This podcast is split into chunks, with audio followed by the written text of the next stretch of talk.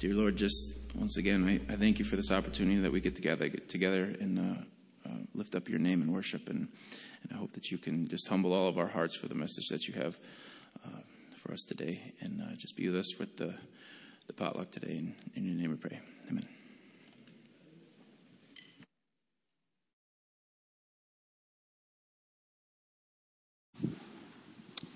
All right, we are going to be continuing our Hope is Here series. And as we were singing that song, I realized how, uh, how well it goes with this series.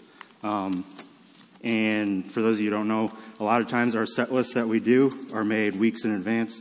I think that one was made a couple weeks ago, so it was before we started this series. And that, that song opens up with the line, Our hope is, or my hope is built on nothing less than Jesus' blood and righteousness. So that's, as we were singing that, I was realizing that. I was like, wow, that's so awesome um, that God worked that out for this to happen, or for us to sing that song while we're doing this series. Um, but so, like I said, we're going to continue with our, our, our Hope is Here series, and this morning we're going to talk about hope for the broken. Now, before we get into it, I just want to make sure that you guys understand it has nothing to do with Appreciation Sunday. There's no correlation there.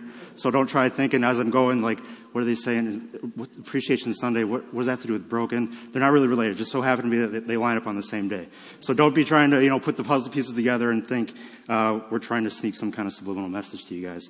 Uh, but that's not that's not what we're doing. Uh, but basically, uh, uh, when I started, when I first started to prepare for this this message, hope for the broken, the first thing that I did was I uh, I looked up the word broken, not because I never heard it before, not because I didn't know what it meant, but I was like, that just seems like a good place to kind of start. So I looked it up and was looking at a couple of the different definitions that were there.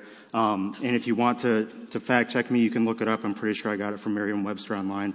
Uh, but basically, there was three three different definitions that I saw that really kind of stuck out to me of how we can use the term broken when we're talking about hope for the broken. And so those are the three definitions that we're going to be looking at as we go uh, throughout this morning.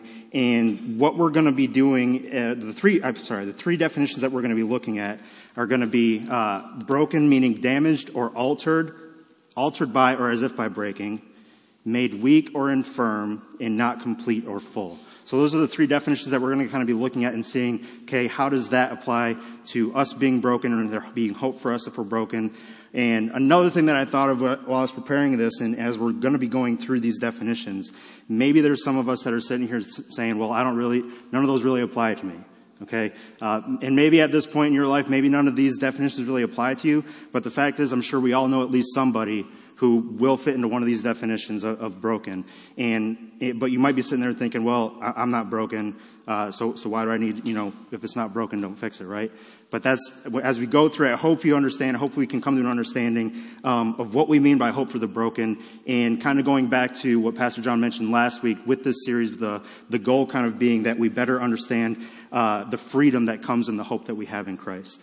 So what we're going to be, we're going to start out in John chapter 4, so go ahead and turn to John chapter 4, and in the Bibles that are provided in the pews, that's going to be on page 745. So, John chapter 4, and this is uh, a passage that I think a lot of us, you're probably saying, okay, I can get, get how this person is probably broken. But go ahead and turn to John chapter 4. And we're going to start in chapter, verse 5. And again, this is our first definition that we're going with for the term broken. All right, so damaged or altered by or as if by breaking. And the, the word I really want to focus on in this, in this section is damaged, okay? So I want you to think about that definition of broken being damaged as we read through this passage. John chapter 4, starting in verse 5. Then cometh he to a city of Samaria, which is called Sychar, near to the, the parcel of ground that Jacob gave to his son Joseph. Now Jacob's well was there. Jesus, therefore, being wearied with his journey, sat thus on the well, and it was about the sixth hour. There cometh a woman of Samaria to draw water. Jesus saith unto her, Give me to drink. For his disciples were gone away unto the city to buy meat. Then saith the woman of Samaria unto him, How is it that thou, being a Jew, askest drink of me, which am a woman of Samaria? For the Jews have no dealing with the Samaritans. Jesus answered and said unto her, If thou knewest the gift of God, and who it is that saith to thee, Give me to drink, thou wouldst have asked of him, and he would have given thee living water. The woman saith unto him, Sir, thou hast nothing to draw with, and the well is deep. From whence then hast thou that living water? Now, again, I feel like if this, if she knew that she was talking to Jesus, if she knew that's who she was talking to, she probably wouldn't be getting a little smart like she did right there, right? Listen, you got nothing to get the water from. The well's pretty deep. What's your solution? How are you going to get this living water? You're telling me you can give me living water. Okay, go for it. There's nothing to get the water with. Uh, so she goes on in verse 12, Art thou greater than our father Jacob, which gave us the well and drank thereof himself and his children and his cattle? Jesus answered and said unto her, Whosoever drinketh of this water shall thirst again, but whosoever drinketh of the water that I shall give him shall never thirst. But the water that I shall give him shall be in him a well of water springing up into everlasting life. The woman saith unto him, Sir, give me this water, and I thirst not, neither come hither to draw. Jesus saith unto her, Go, call thy husband, and come hither. Now, this is one of those kind of sneaky things that Jesus does where he kind of knows what's going on, but kind of gives them the opportunity to say it. So the woman said and answered in verse 17, I have no husband. Jesus said unto her, Thou hast well said, I have no husband. For thou hast had five husbands, and he whom thou now hast is not thy husband. In that saidst thou truly. The woman saith unto him, Sir, I perceive that thou art a prophet. Our fathers worshipped in this mountain, and ye say that in Jerusalem is the place where men ought to worship. Jesus said unto her, Woman, believe me, the hour cometh when ye shall neither in this mountain nor yet at Jerusalem worship the Father. Ye worship ye, ye know not what. We know what we worship, for salvation is of the Jews. But the hour cometh and now is when the true worshippers shall worship the Father in spirit and in truth. For the Father seeketh such worship him. God is a spirit, and they that worship him must worship him in spirit and in truth. The woman saith unto him, I know that Messiah cometh, which is called Christ. When he is come, he will tell us all things. Jesus saith unto her, I that speak unto thee am he. All right, so this is, uh, as I said, this is probably a familiar passage for a lot of us. This is the passage that we refer to as the Samaritan woman at the well. And she's obviously a lady who um, had quite kind of a, a rough background. And so we're going to kind of remind ourselves of what her background is. First of all, she lets Jesus know the second that he asked her for, to get him water, she says, listen, I'm a Samaritan, you're a Jew, why are you asking me this? Now, for those who don't know, basically the Samaritans and Jews, they were, if you want to think of it this way, they hated each other. Okay? They didn't really like each other at all. They were kind of, uh, you could almost say they were rivals, but basically they didn't like each other all that much. Um, that's why when Jesus told the, the, story of the Good Samaritan, he specifically used the, the Samaritan man to be kind of the hero of the story, because for the Jews and especially the religious elite, that kind of put them out, back on their heels. They're like, well, what is he talking about? How is the Samaritan the hero in the story? They're supposed to be the bad guys. Um, but this is another example of Jesus really kind of showing that it doesn't matter who you are, where you're from that really his message, the reason he came, is for everybody. Uh, so basically, her background, she's a Samaritan, obviously not getting along well with Jews, so she, that was the very first thing that came to her mind. So you want to think that's the very first thing that came to her mind, it's a pretty surface level thing, but that's how, that's how deep rooted this, this kind of uh, battle going back and forth between the Samaritans and Jews. But to get more in her, her personal background, obviously Jesus points out the fact that she had five husbands, and the guy that she's currently with isn't her husband. And so she's obviously got kind of a rough background. And if you think about it, uh, in her time, especially back then in that culture, first of all, the fact that um, Jesus is a man and she's a woman, again, in their culture, that's another kind of like he's telling her, hey, give me some drink, because that's kind of how it was in their culture, right? The women were supposed to always be uh, kind of serving the men like that. But that's in their culture and what she, kind of her past, probably pretty well known in the area um, she would definitely be seen as damaged or broken to her culture. Okay, she's somebody who's who's had five different husbands. She's with another man now who's not even her husband. She's probably somebody who a lot of people would talk about behind her back. Probably somebody when she's walking by in the street, they would say, "Oh, look who it is. She's the one who's had five husbands." Right?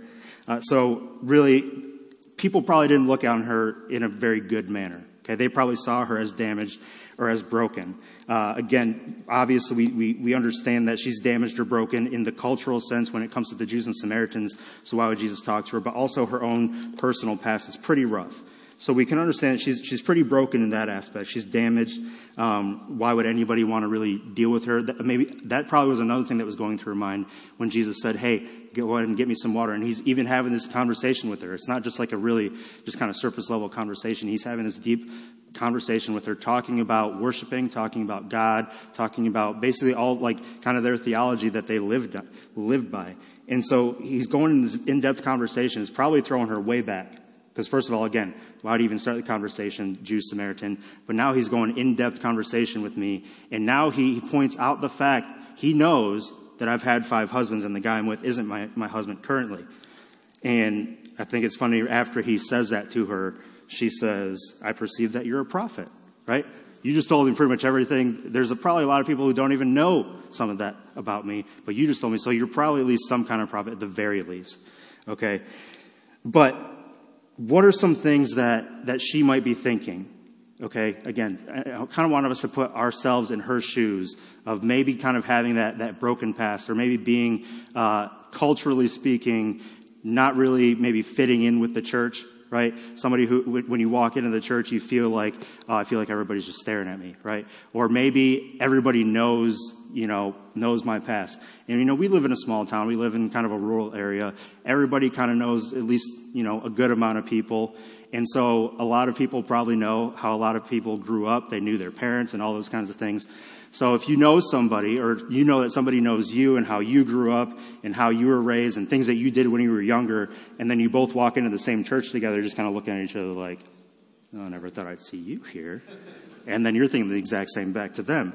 But that's kind of I, that's how I feel the, the kind of feelings that's probably going through her mind as far as being damaged or broken because this this Jewish man he's talking to me and now he's going in depth talking about worshiping when and where to worship talking about worshiping the Father and the Spirit. She's probably kind of getting a little lost a little bit. She's probably still thinking on how how in the world did he know that I've had five husbands? How did he know all these things about me?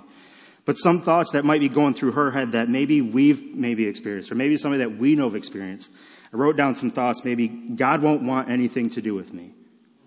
Maybe that's something that maybe you've felt in your own life. Maybe you felt in your past. Maybe you, have grown past that. You know, you've put your faith in Him, and now you've been able to, to look back and see how much He's been able to use. But, but maybe you're somebody who's going through that right now. Or maybe you know somebody who's going through that right now, and you're trying to think and you're, you're praying and asking, you know, advice of how to, how should I talk to this person? How should I deal with this person? How should I encourage them and point them to Christ? Because the thought process that they have is God won't want anything to do with me. My, my past is too, too damaged. I'm too broken. I'm beyond repair. Maybe a thought that's going through somebody's head is I'm, I'm nothing like the kind of people that God is looking for. Okay, that's kind of back to what I was talking about coming into a church and you look around and everybody for the most part kind of, you know, kind of has a similar kind of appearance. Um, now, our church, we're, we're not, you know, super hardcore about, you know, dressing however you want or about having to dress a certain way every single Sunday. You have to dress like this. You know, nothing can change. Now, I'm not going to point out the fact that I have a button-up shirt on. Pastor John has a T-shirt on. Um, but we'll just kind of leave that there, I guess. But no, but so a lot of us, especially growing up in America, right? We've definitely drifted away from that, from being uh, what a lot of people would call a Christian nation. But I feel like back in the past, a lot of us have probably grown up, even if we've never been to church, never heard about Jesus, never read the Bible. If somebody says church, I feel like a lot of most Americans have a picture in their mind of what somebody who goes to church looks like. Okay? And so somebody who hasn't accepted Christ, somebody who's really struggling with the fact thinking that, that I'm damaged, I'm broken, I'm, I'm beyond repair, um, maybe they're thinking, they're looking at those people that they think that's the kind of a person that goes to church, that's a person who says they're a Christian, and saying, I'm nothing like that kind of person. I'm nothing like the kind of people God is looking for. When in reality, I mean, sometimes they might be looking at somebody saying that they're, you know, a good example of what the kind of person that God wants and saying, I'm nothing like them. I'm way worse than them. And that person you know, probably could end up being worse than they are. But that's not, that's not the, the point of, of the gospel. The point of the gospel isn't, well, how, how, good are you? We don't have to get to a certain level before we can accept the gospel, right? We don't need so many, you know, loyalty points before we can get to the gospel. Okay? God's willing to work with us right where we are. But, so that's another thought. God won't want anything to do with me. I'm nothing like the kind of people God's looking for. Um, or maybe, maybe we're somebody who already is saved somebody who's accepted Christ as our Savior. Uh, we, we've gone through the step of baptism. We're a professing Christian. But maybe we're thinking, maybe you're struggling with the thought of, with the things that I've done, yes, God has saved me, but with the things that I've done, God wouldn't want to and can't use me. Okay? And maybe that, that thought process is coming from that place of, I'm around people who know me really well. I'm around people who know the things that I've done in my past. How am I then going to come alongside these people and serve in a ministry, or how, am I going to lead in a ministry when I know these people know what I've done, know where I've been. And especially when we go out into our community and we're serving our community and we go and, and we're doing things like, for example, here next month, or I'm sorry, two months, uh, the youth group, every year, every fall, we do an event called the Rake and Run. Basically, we just go around town, knock on people's doors, say, hey, can we rake your lawn for you? And a lot of times we'll have people say, oh, well, how much, how much are you charging? How much do you want me to give to you? And we're not doing it to charge anywhere. We're just going out to be a blessing to the, to the community. We tell them about what church we're from and just saying we want to be a blessing to you. Some people it, it's kind of it's funny how some people that just blows their mind that we would just want to go out and do that and not be paid for it. Uh, we've had some people, you know, give us some some treats and stuff like that. Uh, it's a little bit harder to turn away a Capri Sun and some chips if somebody's handing that out, or hot chocolate if the day if it's cold out that day. Um, but we just want to go out and, and and be of service to the community and help people like that. Uh, but if we're doing something like that, right, and maybe you're that kind of person saying, well, these people in the community, they know who I am, and you go door to door and you knock on the door and be like, hey, I'm from North Goodland, and you're like, oh, I know you from high school, and you know me from high school. We know what happened in high school, and I'm here serving with my church, I just want to help you. And you're just thinking, what's going through their mind, okay? But that's, that's something that we have to get over, something that we have to get past and understand, and look at just examples of people in the Bible that God was able to use regardless of what their past was. Okay, you think back even to the Old Testament, right? Rahab. Rahab was really crucial when it came to uh, helping out the children of Israel when uh, God was helping them take down Jericho. Right? She was one that helped the spies in kind of getting in there and helping out, and she was a prostitute. Okay? And then we also, and we look into even the New Testament. I mean, the greatest example probably in the New Testament would have to be Paul. Because when he was Saul, he was right there, right alongside everybody who was persecuting the Christians, people who, who were followers of Christ, and he completely flipped on, on the, did a 180 and wrote the majority of the New Testament, went all over the world, or over on his side of the world as a missionary, and we probably think of him as probably the greatest missionary that, that we know about because of all the traveling that he did, all the, the letters that he wrote that are also in the Bible. And we just think that's just two examples right there of the kind of people that God was able to use no matter what their past was. And so that, that thought process of the things that I've done, God would, God wouldn't want to, wouldn't want to use me or he can't use me.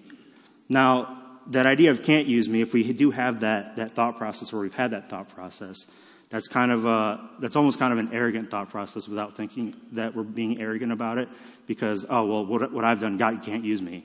Really, God can't, you, God can't get over the fact that you did this, you made a dumb mistake back, at, back here. God created the universe. Okay, God's the one who gives us breath every single day.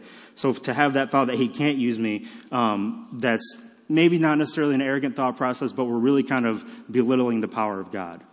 All right, um, but also that that thought process of God wouldn't want to use me. Okay, God wouldn't want to use me. Now, uh, I think of an example here of I believe it was I believe it was Mark Hall, and John can correct me if not if I'm wrong, and he definitely would. Uh, but I believe it was Mark Hall uh, who was uh, the leader of Casting Crowns, and I think I remember a story of him talking about how when God was calling him to basically serve, you know, as far as music and worship and things like that.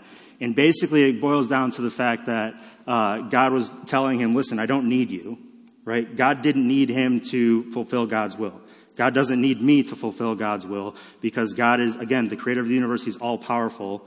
He's conquered sin and death through the death of Jesus on the cross. He can have his will done through somebody else if I'm not going to step out and be willing. He doesn't need me. But basically, the message that he was getting from God was, I don't need you, but I want you. I want to use you.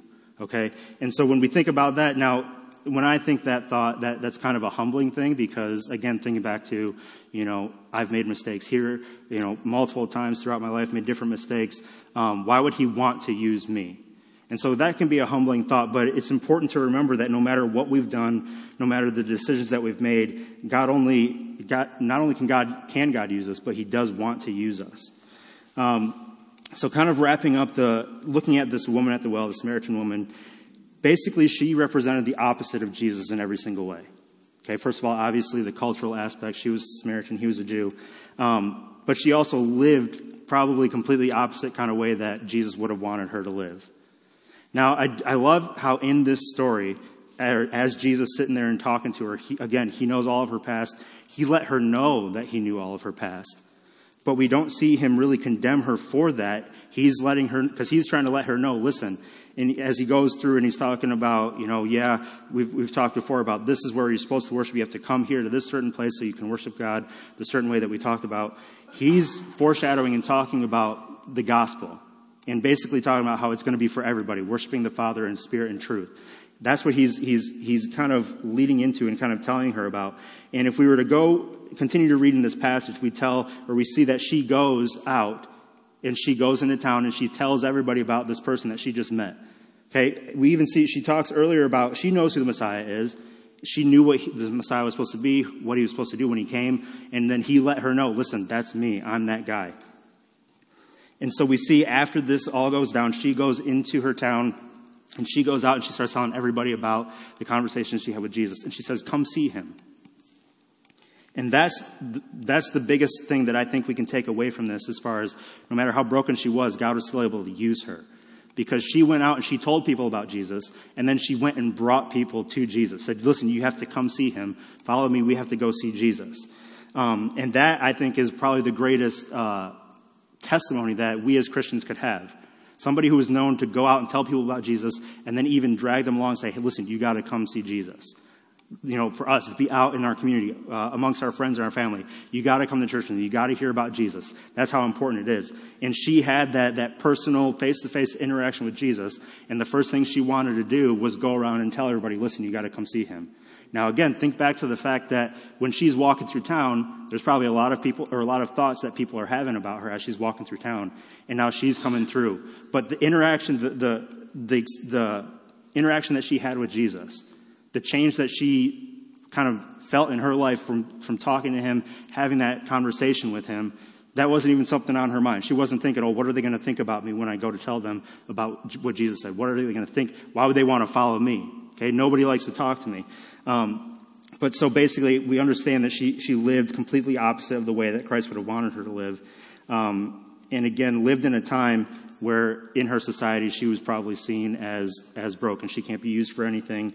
Um, but there's no way that we could, uh, by all accounts, this woman was damaged. And there's no way that she could be worthy of the hope of Christ. But Jesus offered her the living water, and with it, he also offered her that hope that comes, to him to go spread that hope. She immediately wanted to go tell other people about him and, and, talk about the conversation and how he knew everything about her. And that, listen, the Messiah, the guy that we've been talking about, the guy we've been, we've been taught about who's going to be coming, he's here. I just talked to him. You got to come see him. So that's really kind of the first definition. And the second definition, it kind of can blend in a little bit um, with the first one. Uh, but that's, that's kind of that definition of being damaged. That's what we mean by broken, being damaged. So the second one that we're going to look at uh, really is, is kind of being made weak. Okay, so being made weak. If you want to turn to Matthew chapter 11, that's where we're going to go next, Matthew chapter 11. And in the Bibles in the pews, that's on page 679. Matthew chapter 11. And I believe, if I remember correctly, Pastor John actually referenced this uh, passage last week. And uh, I did want to to also uh, kind of point out something cool that happened this last week uh, with this passage, with uh, this message, and we already kind of talked about the song that we sang, how our hope is is in Jesus and the righteousness that we get through Him. Um, but when I started going through make, or preparing this message and was getting to this portion of being made weak and got to this passage in Matthew chapter 11. Um, last week, or I guess it was the week before, maybe, um, the office staff, myself, Pastor John, and Kelsey, back in the summer, we started going through a book, kind of reading through a chapter a week and then discussing it. Just kind of, you know, uh, something to help us grow uh, closer to Christ, but also grow as a staff. And we started a new book just this last week, and we're going through the first couple of chapters. And um, the, the first chapter that we were reading and was talking about basically feeling weary, feeling tired out when it comes to serving Christ. And he was referencing this passage. And that was kind of something, you know, when we were going through it, uh, I was reading through it and thinking, wow, that's really cool. I was already, I was reading through this passage uh, just this past week and preparing for this message. And then when we were sitting there kind of going through discussion, you know, I had said that I had a question and Kelsey was like, she's like, I have a question too. And she asked John if, if she knew or if he had already read through that passage when he referenced this last week. And uh, he was like, no, that was actually really cool. When he, as he was reading through the book, knew that he had already preached on it this past Sunday. So it's really cool how God has been able to use um, this series, that book, and I guess especially in, in my life, Pastor John and Kelsey's life, uh, just being able to see his hand really in everything. Um, now that's kind of aside from the point that we're making here, but I just thought I'd want to share that. So Matthew chapter 11, if you're there, we're going to be starting in verse 28. Now, I do want to say, as we get closer to the end, I'm sure we're going to start to smell some of that food next door, and I'm going to need everybody to hold focus, okay? Not, you know, get too distracted by what's going on there in the crock pots. Um, you know, I don't think I've ever actually been able to preach on a Sunday when we've had a potluck, so that was my first chance at a crock pot joke. Uh, it's kind of fun, you know. I think it's low hanging fruit, but take what you can get. So, Matthew chapter 11, and we're going to be reading verses 28 through 30. It says there, Come unto me, all you that labor and are heavy laden, and I will give you rest. Take my yoke upon you and learn of me, for I am meek and lowly in heart, and ye shall find rest unto your souls. For my yoke is easy and my burden is light. All right, so uh, referencing that, that aspect of when he says, Come unto me, all ye that labor and are heavy laden. That idea of being weak, that idea of being weary. Okay, that's the second definition that we're looking at when it comes to being broken. Broken, uh, again, being made weak. Okay? So, uh, made weak or infirm. Uh, first of all, when we read something like this, when I think of, okay, who, who might be reading this? What kind of person might be reading this passage and thinking, yes, that applies to me. I'm weak, I'm weary, I'm heavy, you know, labor, heavy laden, all these apply to me. Now, I think a lot of us can feel that way just from regular everyday life right? Just regular everyday life can wear us out. Whether it's, you know, maybe we feel like we're in a rut, just constantly the same routine every single day, every single week. Um, maybe it's just crazy busy all the time, always going from one place to another and really kind of feeling weary, kind of worn out.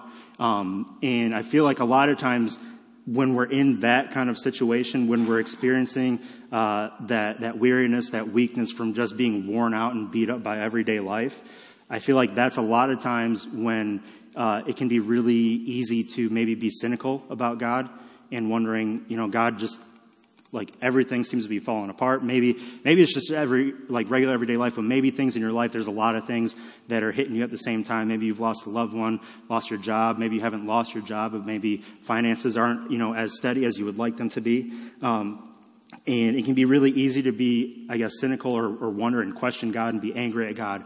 God, where are you? Why aren't I? I don't see you anywhere here, right? Everything's just kind of beating me up and, and tearing me down. So I think a lot of us can experience that, feeling weak and weary just from everyday life.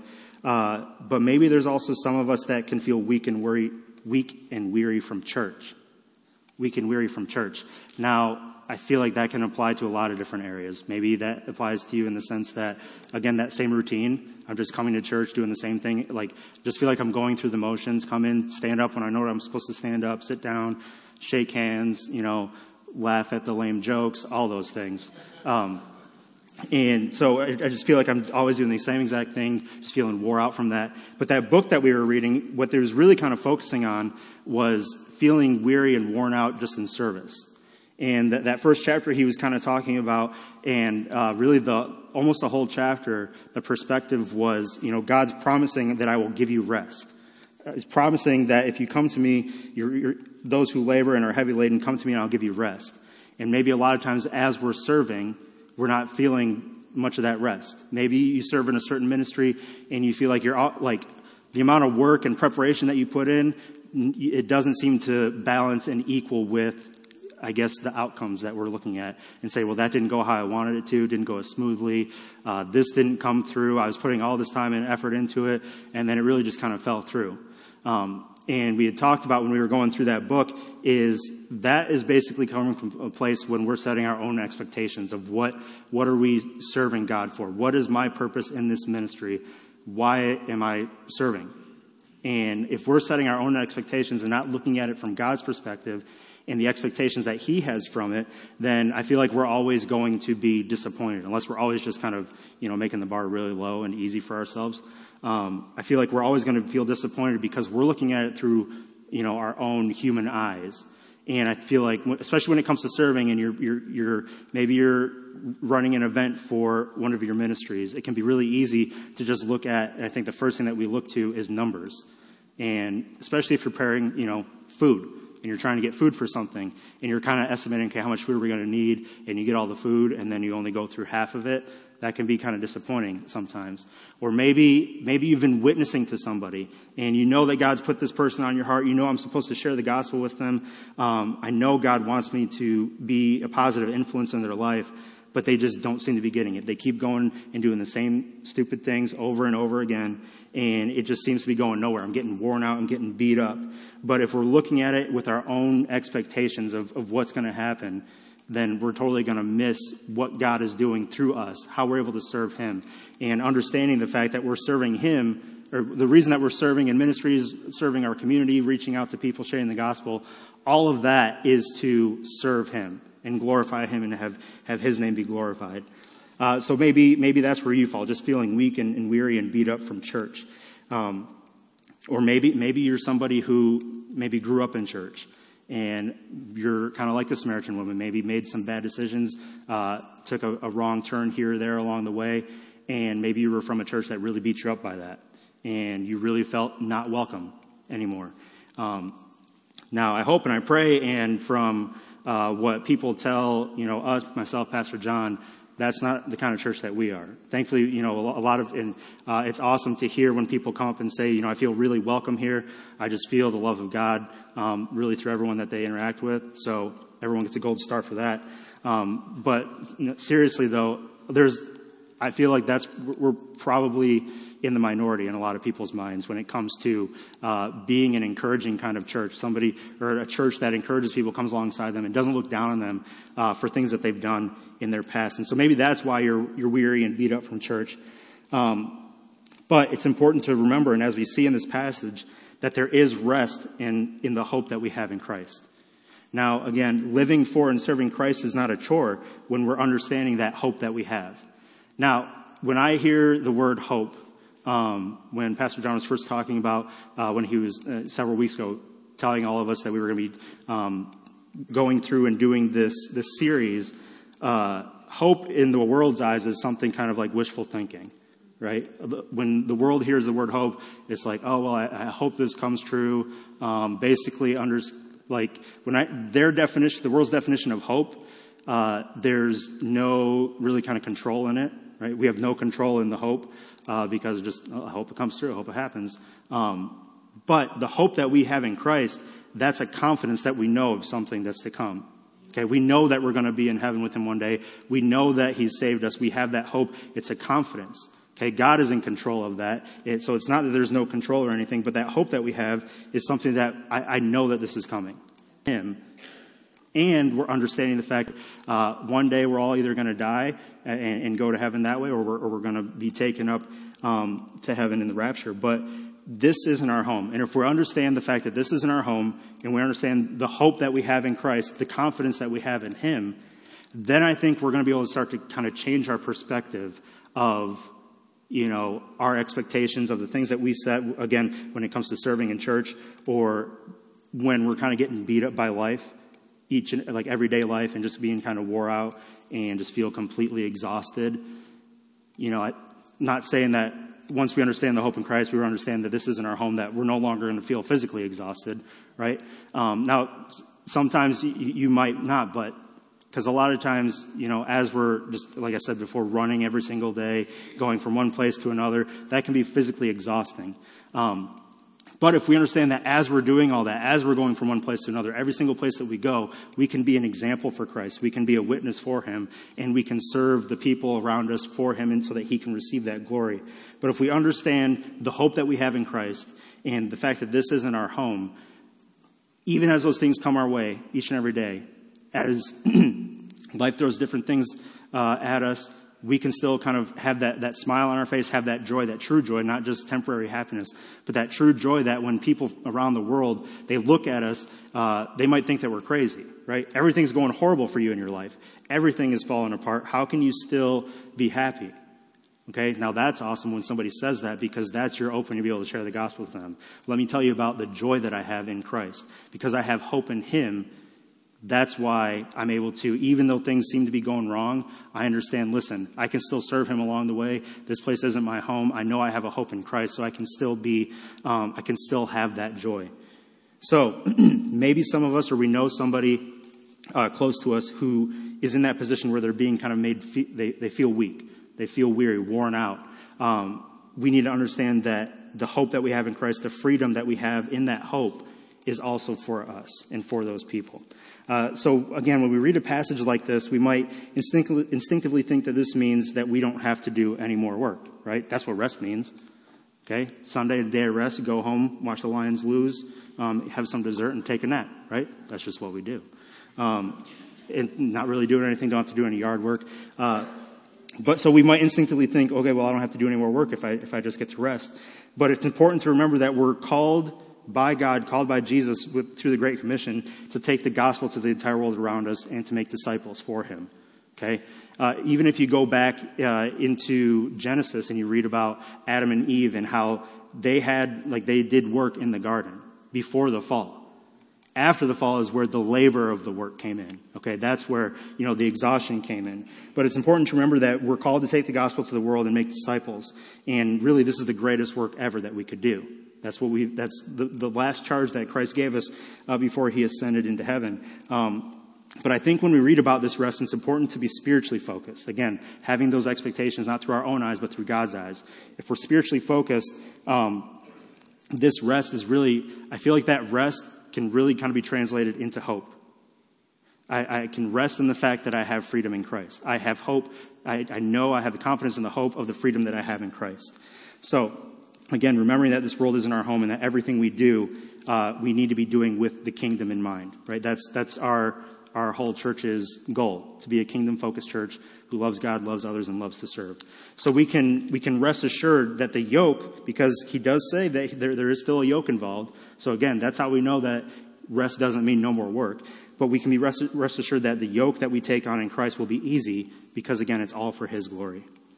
So the, the third definition that I want to look at when it comes to being broken is uh, the last one, being incomplete, not complete or full. So for that, there's going to be two passages we're going to look at. The first one is going to be Colossians chapter 2. Colossians chapter 2, and that's page um, 830. I think that's correct. Somebody correct me if I'm wrong. The only reason I think it's not is when I wrote down 830, I wrote it as the time 830. So, Colossians chapter 2 is where we're going to be next. Um, and we're going to read this passage, and then to kind of, uh, I guess, get a better understanding of what we're talking about, we're going to go to a different one. So, Colossians chapter 2, and we're going to read verses 8 through 10 there. Colossians 2, verses 8 through 10. Beware lest any man spoil you through philosophy and vain deceit, after the tradition of men, after the rudiments of the world, and not after Christ. For in him dwelleth all the fullness of the Godhead bodily. And ye are complete in him, which is the head of all principality. Okay, ye are complete in him, which is the head of all principality. So, to understand exactly how we're complete in him, we're going to go to Ephesians chapter 1. So, it should just be a few pages back, uh, page 823. Ephesians chapter 1. And we're going to start in verse 6 and read through the end of the chapter. So, as we're reading through these verses, um, I want us to think about that fact of what we just read in Colossians, of how we're complete in Him. Okay, so Ephesians chapter 1, and starting in verse 6.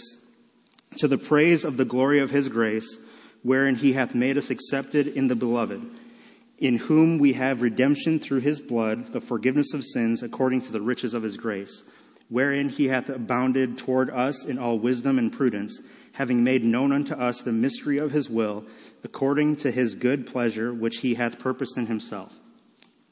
That in the dis- dispensation of the fullness of times he might gather together in one all things in Christ, both which are in heaven and which are on earth, even in him, in whom also we have obtained an inheritance, being pre- predestinated according to the purpose of him who worketh all things after the counsel of his own will that we should be to the praise of his glory, who first trusted in Christ, in whom ye also trusted after that he, ye had heard uh, the word of the truth, the gospel of your salvation, in whom also after that ye believed, ye were sealed with that Holy Spirit of promise, which is the earnest of our of our inheritance until the redemption of the purchased possession unto the praise of his glory.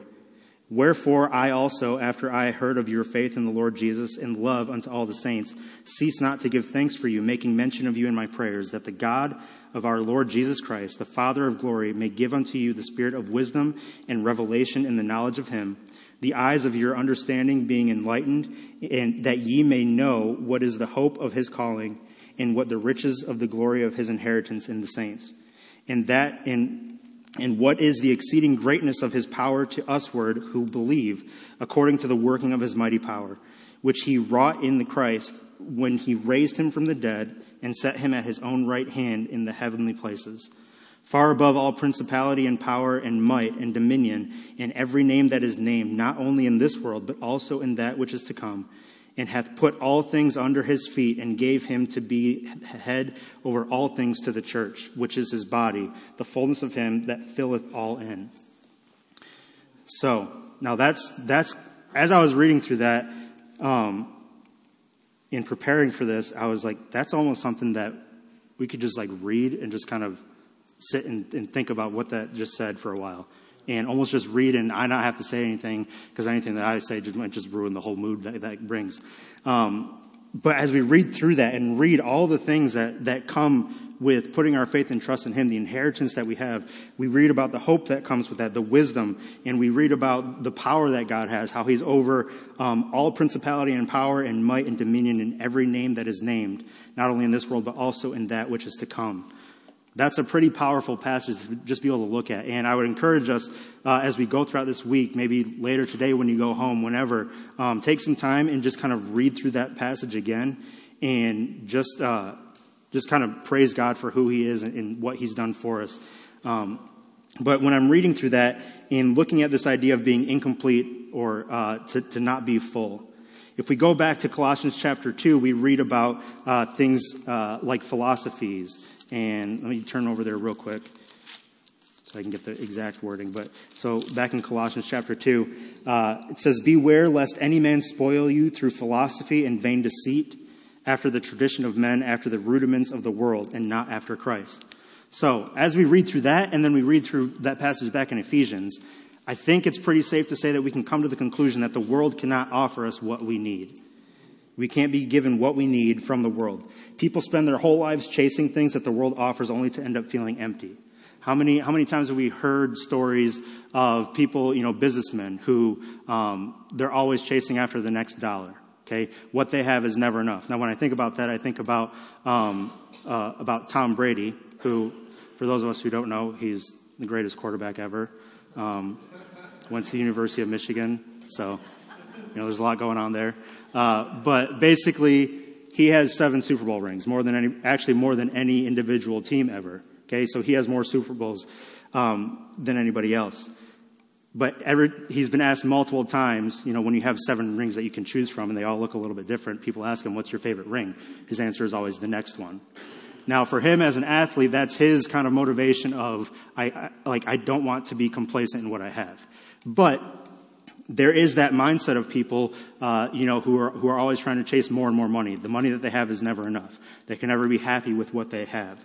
Um, so people spend their entire lives chasing things that the world offers, only to end up feeling empty. And that kind of goes back to what I mentioned uh, a little bit ago, talking about happiness versus joy. Right? The Bible tells us that sin is pleasurable for a season. Things, things that aren't go- that aren't good for us, they're going to make us feel happy at least for a little bit of time.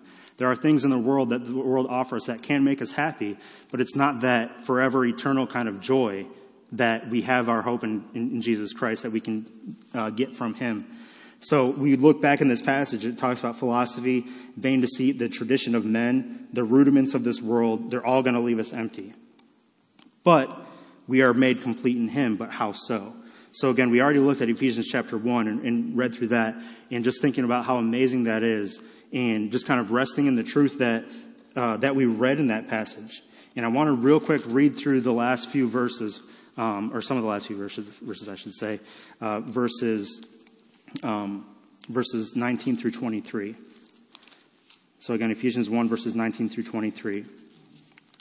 So keeping in mind that what the world can offer us, the philosophy, vain deceit, tradition of men, rudiments of this world, it's all going to leave us empty. Now let's read through again the last few verses of this chapter.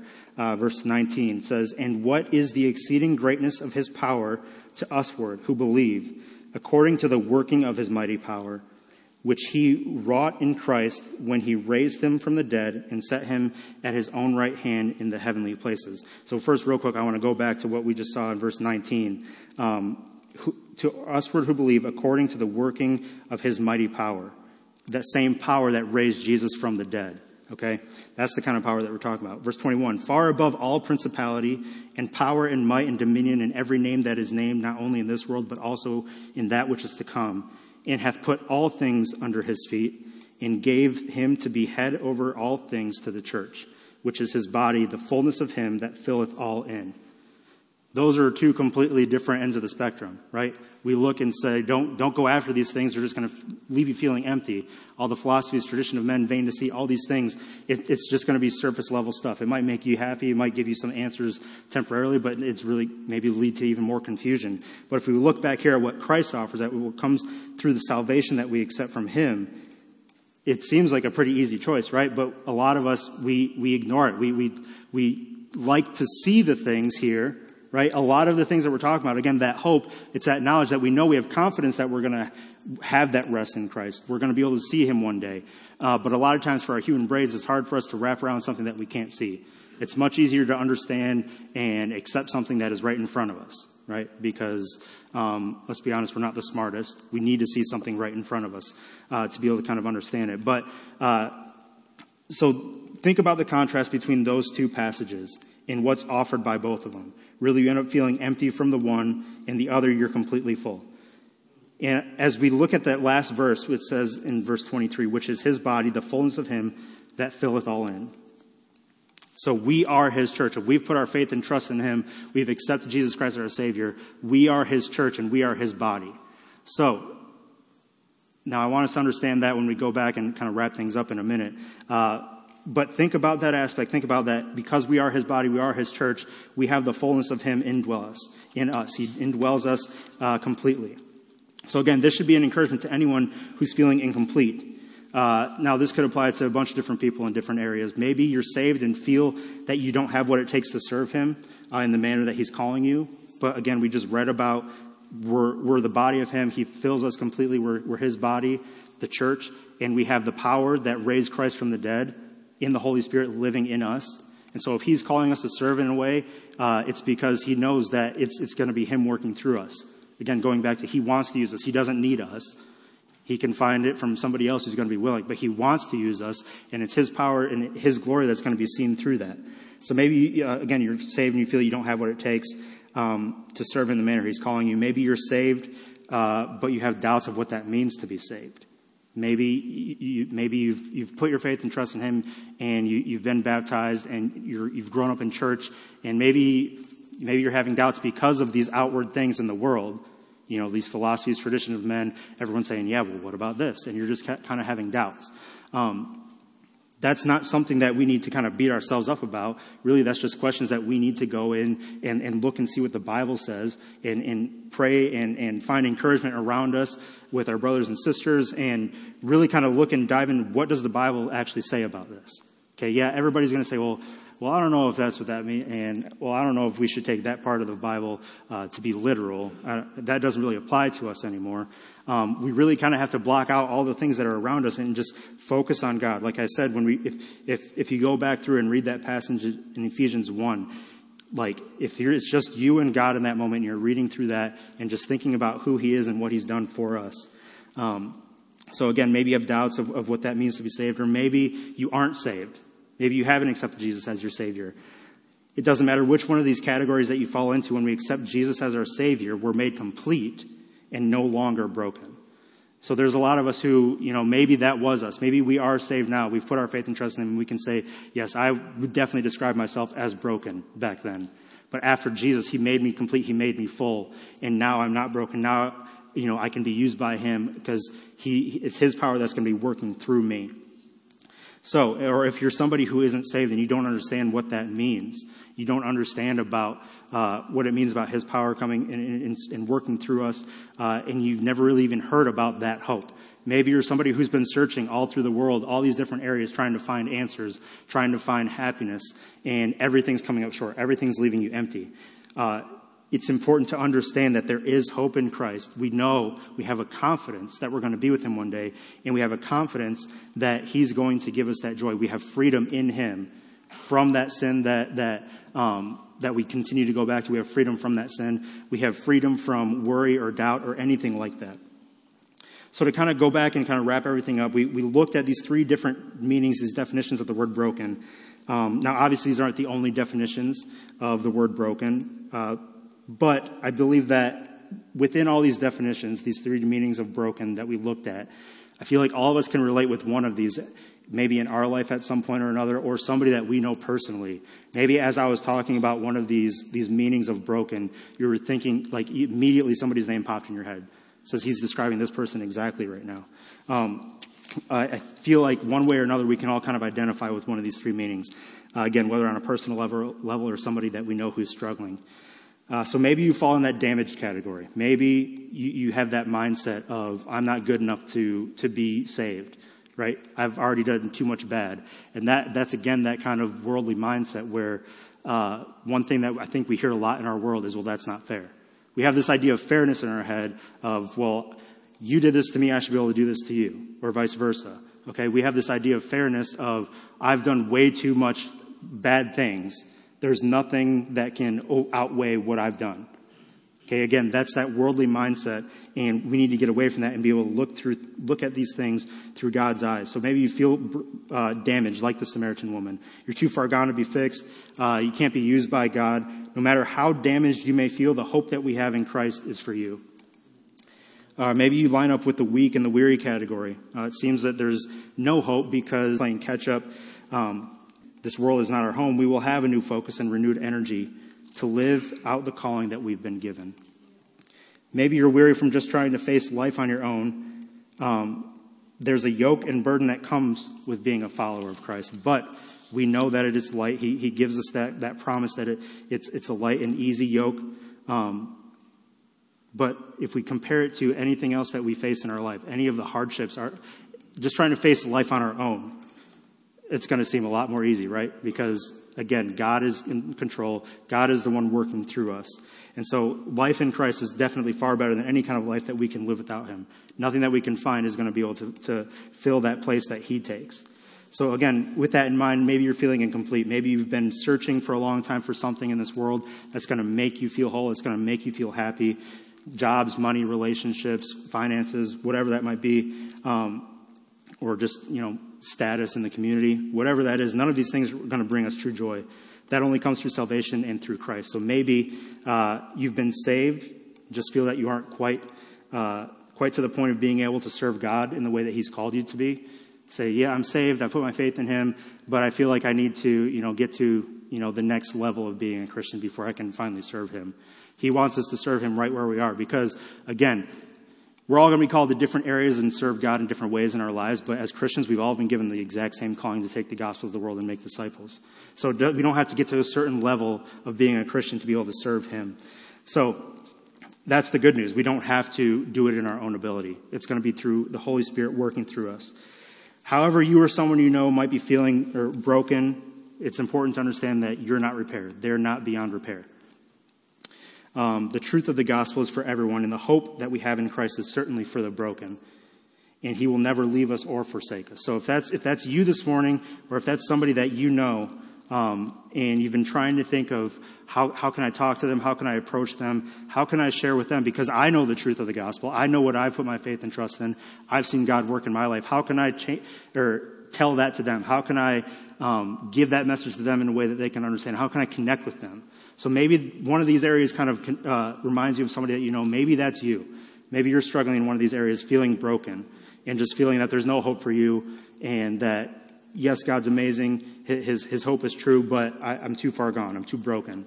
Um, it's important that we remember that the hope is even for the broken. No matter, no matter where we find ourselves, no matter how that, that fits our lives, that term broken. Uh, so I hope that, that, that, this was encouragement. As we go to prayer and we go into invitation, I want us to think about that. I want us to take a look at our own lives and think, God, have I been maybe not acknowledging, but living in a way where I feel like I'm not good enough to serve you? Or maybe if God's laying somebody on your heart, I ask that you would, you would pray that God would give you the wisdom, the, the courage to be able to talk to them, that you would be able to share with them the truth of the hope that we know.